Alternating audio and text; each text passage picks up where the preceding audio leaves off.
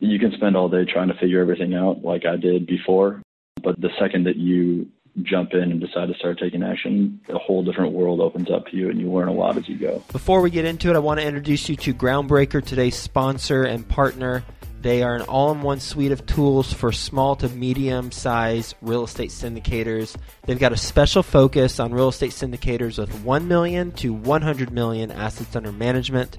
They help you increase productivity and investor satisfaction by automating fundraising reporting and investor relations through elegant and powerful workflows built by syndicators for syndicators. Groundbreaker will help you scale your business without the need to scale your overhead. So they're going to help reduce your costs because of the admin team that won't need to be as large. And they're going to help you reduce your risk of data breach because of the security systems that they have in place. They'll help you increase your revenue by growing your assets under management because you're going to be allowed to focus on the things that are most important, like business growth and operations, not those administrative logistics. And ultimately, they're going to help you elevate your company's brand and professionalism and investor experience because your investors are going to enjoy having this platform with all their information versus however you're currently doing it. Three things specifically about Groundbreaker I personally like. One, super easy to use from an investor standpoint and from a general partner standpoint. Two, it allows investors and general partners to fund electronically, meaning that a limited partner can complete their entire subscription and funding cycle without leaving the platform. And on the general partnership side, for distributions, you can set it up so that you can trigger bulk ACH payments within the platform. And then last thing I really like about Groundbreaker is it's well, it's cost effective. It's healthy to the bottom line. Their basic plan allows sponsors to sign up for as little as $100 per month with no limits on deals or investors. And you can read all about the pricing on their website. Speaking of their website, it is groundbreaker.co forward slash Joe, J O E. And when you go there, groundbreaker.co forward slash J O E, you're going to get access to a pitch deck that the Groundbreaker team created so that you have a template should you want to use that and customize it for your own deal. So go to groundbreaker.co forward slash Joe. Quick disclaimer the views and opinions expressed in this podcast are provided for informational purposes only and should not be construed as an offer to buy or sell any securities or to make or consider any investment or course of action. For more information, go to bestevershow.com. Best ever listeners, how you doing? Welcome to the best real estate investing advice ever show. I'm Joe Fairless. This is the world's longest running daily real estate investing podcast where we only talk about the best advice ever. We don't get into any of that fluffy stuff. With us today, Patrick Menefee. How you doing, Patrick? Hey, Joe. I'm good. How are you? Well, I'm doing well and looking forward to our conversation. A little bit about Patrick. He's the founder of Invest DGP he served in the Army for six years, so thank you, sir, for that. And he started investing in June of 2019. He owns 12 units and he's located in Charlotte, North Carolina. So, with that being said, Patrick, you want to give the best ever listeners a little bit more about your background and your current focus? Absolutely. Thanks, Joe. And thanks for having me on. So, like you mentioned, six years in the Army right out of college, and then I ended that in about in February 2018, transitioned into financial services consulting, working with banks, financial institutions, basically traveling every week for the last two years. As I moved and transitioned to Charlotte, that was when I realized that I wanted to get involved in real estate in some facet or another. I just wasn't quite sure what. So I turned 30 towards the end of 2018, and that was when I kind of started setting some goals for myself, realized what I wanted to get to. And I spent a lot of time over the next six to seven months doing a lot of education, networking, listening to podcasts, meeting as many people as I could, reading all the books that I could get my hands on. And it was in, as you mentioned, June of the following year of 2019 that I really decided to start taking action. And then within about five weeks, I had 10 units under contract. They were all small multifamily, one of them a fourplex. Another one was a portfolio of three duplexes that were all side by side. The fourplex I took down by myself, and then the duplexes were all with a partner. So once I had a little bit of a foundation, but once everything was actually made that decision to take action, everything happened rather quickly after that. So as you mentioned, now I own 12 by the end of the year. The other two units are also a small multifamily with a partner as well. And that's really been my focus right now has been small multifamily property ultimately getting into some of the bigger commercial, but primarily small for right now. You were doing a lot of education, and then when you decided, okay, now it's time to rock and roll, in five weeks you had 10 units under contract. What was the tipping point where you made the decision now it's time to go buy some property?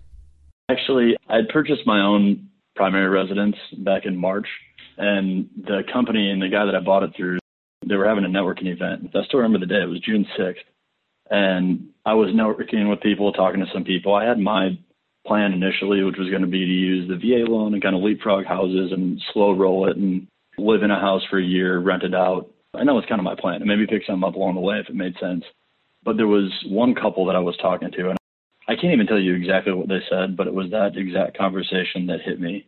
And I realized that they had a couple of condos that they were renting out. They were actually doing what I wanted to do. And something right there just really kicked me and said, why aren't you just taking action? And after that conversation, I dove in. And that was when I found I actually, the fourplex, I technically didn't get under contract until July, but I found it about a week later and started the negotiations with the seller. So it happened very quickly. Okay.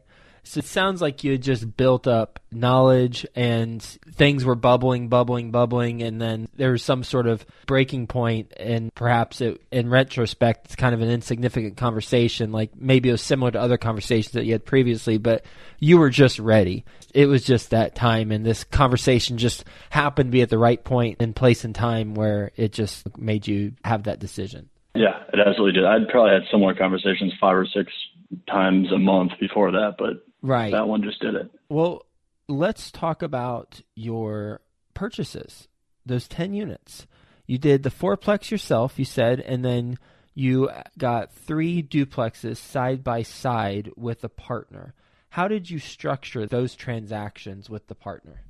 It was interesting. It was kind of a mix of by accident, the way that it finally worked out, and then just some overall planning. I was looking for a partner on it and I had been doing a lot more networking and branding to let people know what I was doing.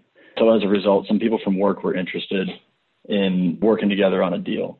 So I was talking to one of my really good friends that I was in the army with, and we were talking through some of the options for how I might split this up and how I might pull off a partnership with him, especially because the guy was going to be someone out of state, was primarily just going to be investing cash.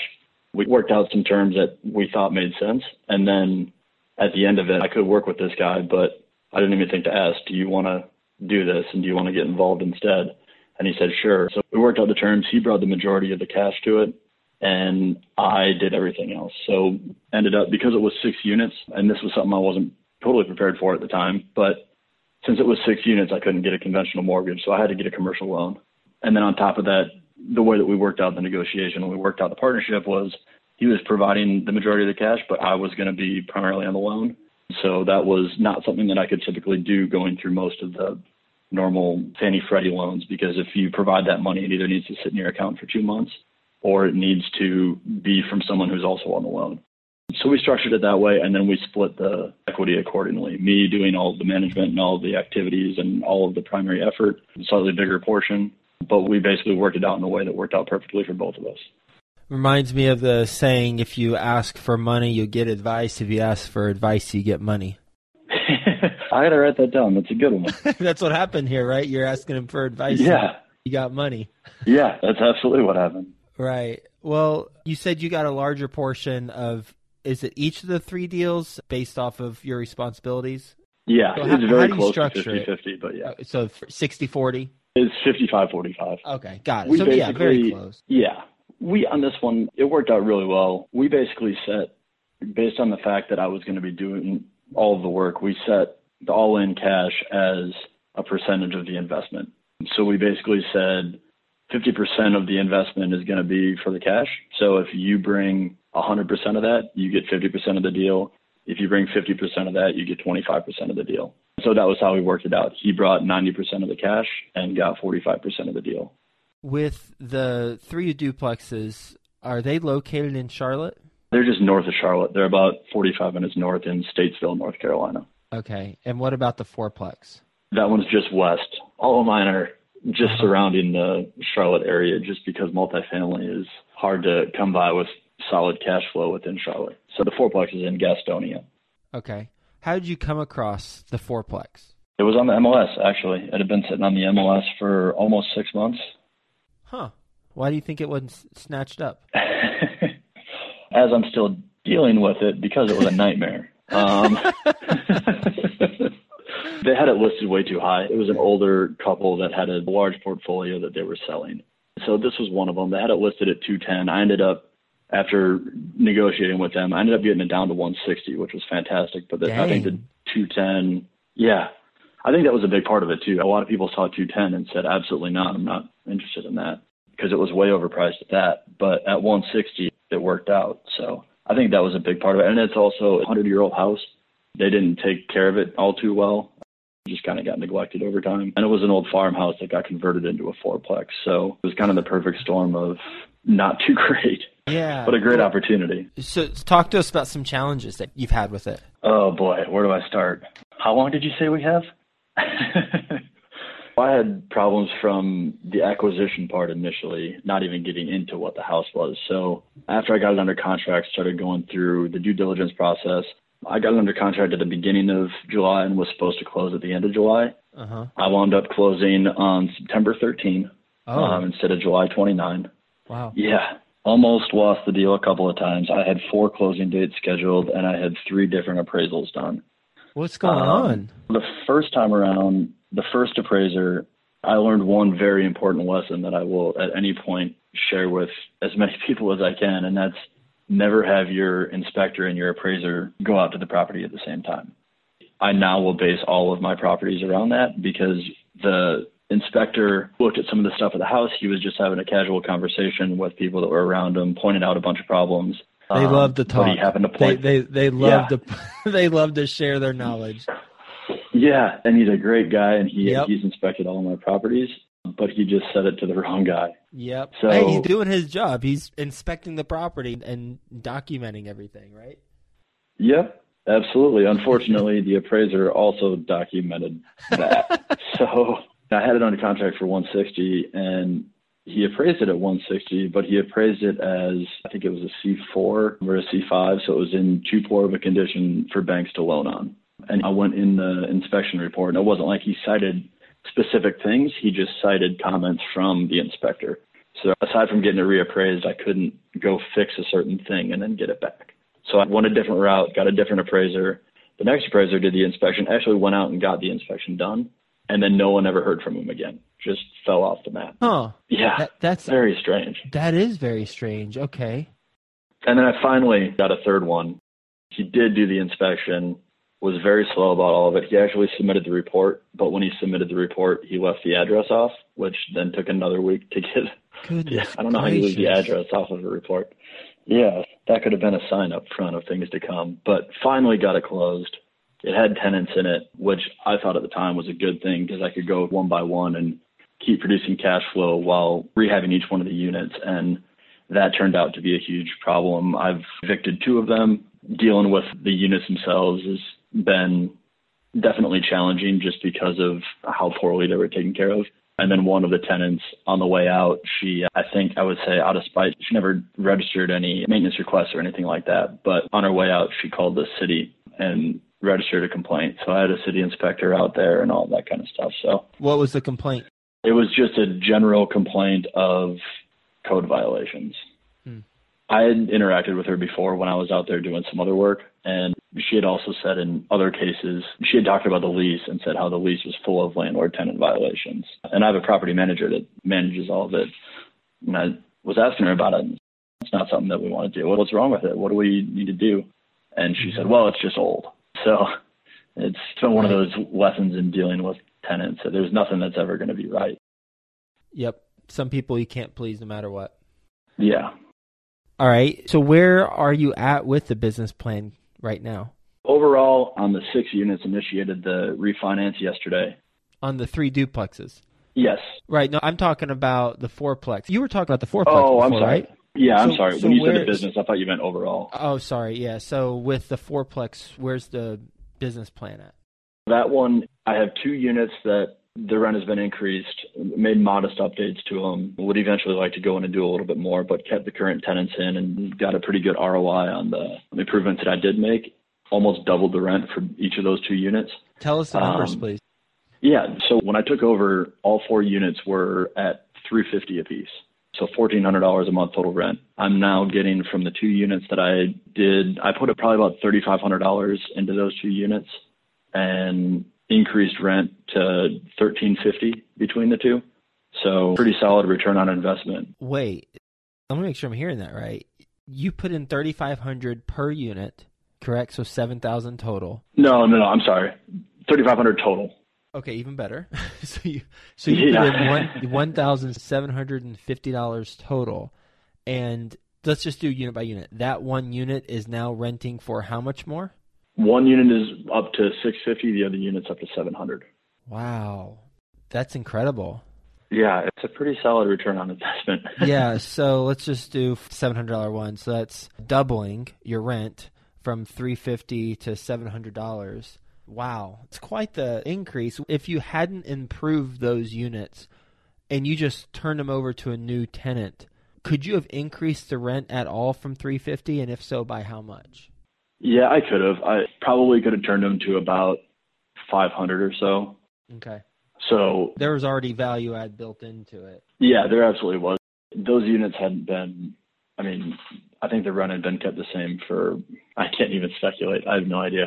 For a very long time. That hadn't been touched in a while. So there was definitely room to start with. Nice. So you increased the rent 350 and you put in 1,750, correct? Yes. So that's 20% return on those renovation dollars. Nice job. Yeah, I can't really complain about that. The other right. ones are getting to be a little bit more. And the one thing that I will say in the caveat is because they are lived in, there was a lot of stuff that I wasn't doing. So I didn't rip out and replace all the cabinets. I just kind of updated what was there and did some stuff in the bathroom and replaced flooring where I could and all that kind of stuff. But doing a full sweep of it, it will definitely, when I eventually get there, it'll cost a little bit more, but it'll also further increase rent by probably another 50 to $100 a month. That area supports those additional rent increases? Well, I guess given the current situation, right. I don't know how much rent increases are going to happen, but generally, yes. Okay, got it. Well, now I interrupted you on the financing for the three duplexes. Will you pretend I did not interrupt you? And what were you what were you saying about that? yeah, sorry about that. We had gone through the commercial loan because they were all three on the same property when I bought them. The first thing that I did was subdivide them. So they're all each on their own property now. And that way I have a lot more flexibility if I need to sell one off to recoup some cash or whatever I need to do. So I'm refinancing them also into 30 year fixed. So initiated the refi last night. It's definitely not a full BRRRR. Neither of them are going to be. Definitely not going to pull out everything that I put into it. But on this one, and especially the six units, because I only put in 10% of the down payment to start with, I'm not going to see personally a big return, but I'm going to get my investor about somewhere between fifteen to twenty five thousand dollars back. And I know that's a, I hate to give that big of a range, but with the whole electronic appraisal and everything that they're doing with the virus, I'm less confident in my numbers now than I was a couple weeks ago. Yep. And just for the best ever listeners, we are recording this in the middle of the coronavirus pandemic. So I recognize that this episode airs many months after we actually record it. So when he says virus, that's what he's referring to. So the interesting thing that I heard, or one of the interesting things that I heard from you, is that one of the first things you did was subdivide the three so that you have more flexibility. I thought I heard you say that you got a commercial loan on it initially. If I heard that correct, how did the conversation go with the lender where you said, "Hey, I know I'm getting this commercial loan, but I've actually like to subdivide it and break it up"? That's a great question. The lender that I used is a regional lender, so I had the conversation with him up front. I let him know what ultimately I was trying to do and laid out essentially the full roadmap. I'm looking to purchase these, I'm looking to subdivide them, looking to rehab them, and then ultimately looking to refinance into a fixed loan. So I had multiple conversations with a lot of different lenders before I settled on this guy. And a lot of places weren't okay with it, and understandably so. But as long as basically it was as long as when I refinance, everything is done at the same time and they're made whole on the back end, everything was a okay. What gave you the idea to subdivide? That's a good question. I knew the conventional 30 year fixed route, and I knew that that was a way to get there. So that was really the only plan that I really had all along. But as far as what triggered it out at the very beginning, I think it was just because that was mostly what I knew, and I realized that it was a possibility that would likely add value, but also give me a lot of flexibility. Absolutely. In my opinion, it's an advanced thought process for you to think that way. So bravo to you on that. And it's always good to have more flexibility than less.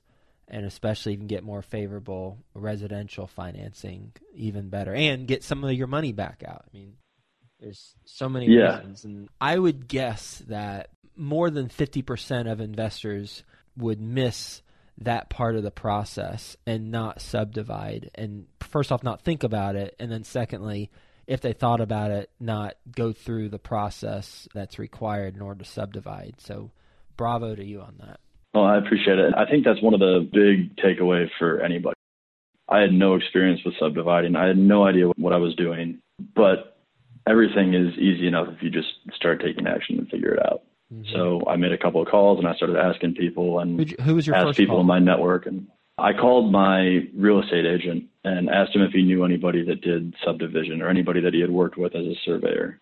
And then next call after that was to the city to ask them what they recommended and what needed to be done. And then who ultimately was the point person that you got a lot of help from? Everything after I had that initial conversation with the city planner and she kind of just laid out what needed to be done. I used the contact that my real estate agent gave me, who was a surveyor, and he took care of everything. He went out and about the only involvement that I really had. My initial thought was I didn't even necessarily know if I wanted to separate all three individually, and I wasn't sure if I could because of some of the setback. So we had a couple of conversations on that, and he just showed me some of the property lines from before because it used to be split as well. So he showed me some of those options and said that we can just revert back to what it was. And not only did I get all three split out, but I also saved money from what I thought I was going to pay because he just went back to the previous line. So credit to him, he did a great job and took care of all of it for me. Mm. Bravo. Based on your experience to date, what's your best real estate investing advice ever? I think the biggest thing is what I mentioned before. Just dive in and start taking action. You can spend all day trying to figure everything out like I did before, but the second that you jump in and decide to start taking action, a whole different world opens up to you and you learn a lot as you go. Mm-hmm. We're going to do a lightning round. You ready for the best ever lightning round? Yeah, let's do it. All right, let's do it. First, quick word from our best ever partners. Groundbreaker helps you increase productivity and investor satisfaction by automating fundraising, reporting, and investor relations through elegant and powerful workflows built by syndicators for syndicators. Go to groundbreaker.co forward slash Joe. That's groundbreaker.co forward slash Joe to get a free deal pitch deck template. Bob Malecki and his team at Resolution Capital Management partner with individuals to invest in distressed residential mortgage notes. If you're interested in doing a joint venture with them, where basically you invest alongside with them and sharing a portion of the profits based on how well that individual project goes, then go to rcm.company forward slash JV. That's rcm.company forward slash JV. Best ever book you've recently read? Tribe of Millionaires. I just finished it a couple days ago. I read it in about two hours, couldn't put it down. Speaking about the importance of accountability and mastermind and really being involved in something bigger than yourself. So it's got me on the path to start some accountability groups. What's a mistake you've made on a transaction that we have not talked about already?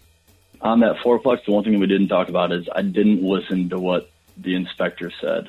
I think I got a little bit excited and blinded by the first deal and the numbers on paper. His recommendation was to get everybody out there, all the contractors out there, plumber, roofer, electrician, all of that.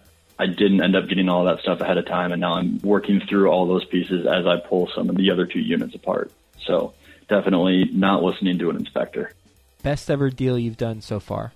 I think those three duplexes have got to be the best one. They've produced consistent cash flow the entire time having six units, if I have a vacancy, I've got five other units to cover it up. And it's really been a very solid investment and very good learning experience between the subdivision, the partnership, the commercial loan, the refinance. I've really run the full gamut on that one. And how can the best ever listeners learn more about what you're doing? Probably two best places are going to be my Instagram account. I try to post on there regularly with lessons learned and always respond to anybody that I can. So that's at InvestDGP.